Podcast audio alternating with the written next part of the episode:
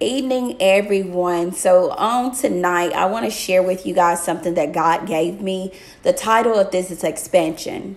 Expansion is defined as a thing formed by the enlargement, broadening, or development of something. First off, I want to tell you how awesome you are. So many of us don't hear these words. In fact, a lot of us have heard everything but these words. We well, let me say that you are enough. God created you to bless Him through your efforts to produce in purpose. A lot of you may have heard me say this over and over again, but this is something that we must get a handle on. First off, you need to discover you. This is found through the development of relationship with God as I have helped different people to raise up from their place of sunkenness, I have come to discover that most often than not, people produce in purpose when they don't have another option. They are faced with the option of where do I go from here? This is similar to us when we do everything in our power, then we turn to God. That's not the way that that should be. Don't let you produce purpose producing become your last option. Your ability to produce and purpose will offer you the blessings that God has purpose for you to receive. Tonight, as I reference the word expansion, expansion, I am talking about our desire to gain more knowledge. Today, God dropped a few nuggets in me that I shared on my personal page on Facebook. You can follow me. It's on Barbara Miller, or you can follow me on my personal blog called Lemonade Edition 2020, which this is actually addressed to the Lemonade group. But let's carry on. Tonight, as I reference the word expansion, I am talking about our desire to gain more knowledge. Today, God dropped a few nuggets in me that I shared on my personal page.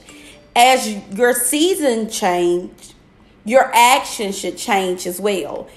If no results in nothing, then try yes.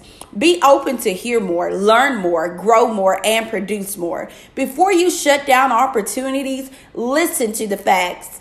Today I saw something on someone page and it read, when the house is on fire, don't worry about how much water you're using. You have to put out the, the fire. This is us today.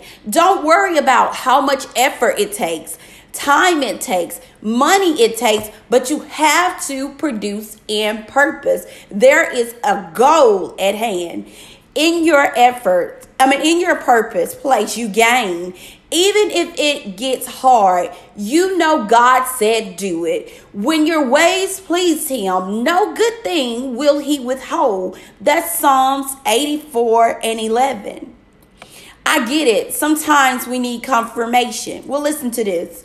Deuteronomy 31 and 8 says, Do not be afraid or discouraged, for the Lord will personally go ahead of you. He will be with you. He will neither fail you nor abandon you. This is letting you know whatever it is that God is telling you to do, all you need to do is trust in Him, expecting and knowing that God has already gone before me. God has already prepared the place for me. So all I need to do now is walk in purpose. That is you, my friend, producing in purpose. It's my desire that we all come from Lemonade producing in purpose.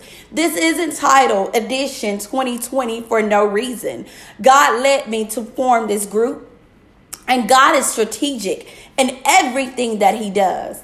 Take advantage of this place, the people in this group, and our common goal to support and push one another. We are not going to be stuck because of our situations in life. Maybe things were rough, and maybe they are rough now, and even very bitter. It just leaves a nasty taste in your mouth as it pertains to life. Oh, but this day we command our life to become sweet. Why? Why do we want this? Because the situation or events that occurred were allowed. Yes, allowed. God knew the person He wanted you to become, not just for yourself, but for His perfect will. I love you and I'm thankful for each of you. Now go produce in purpose. Use your time, your effort, your money wisely in this season.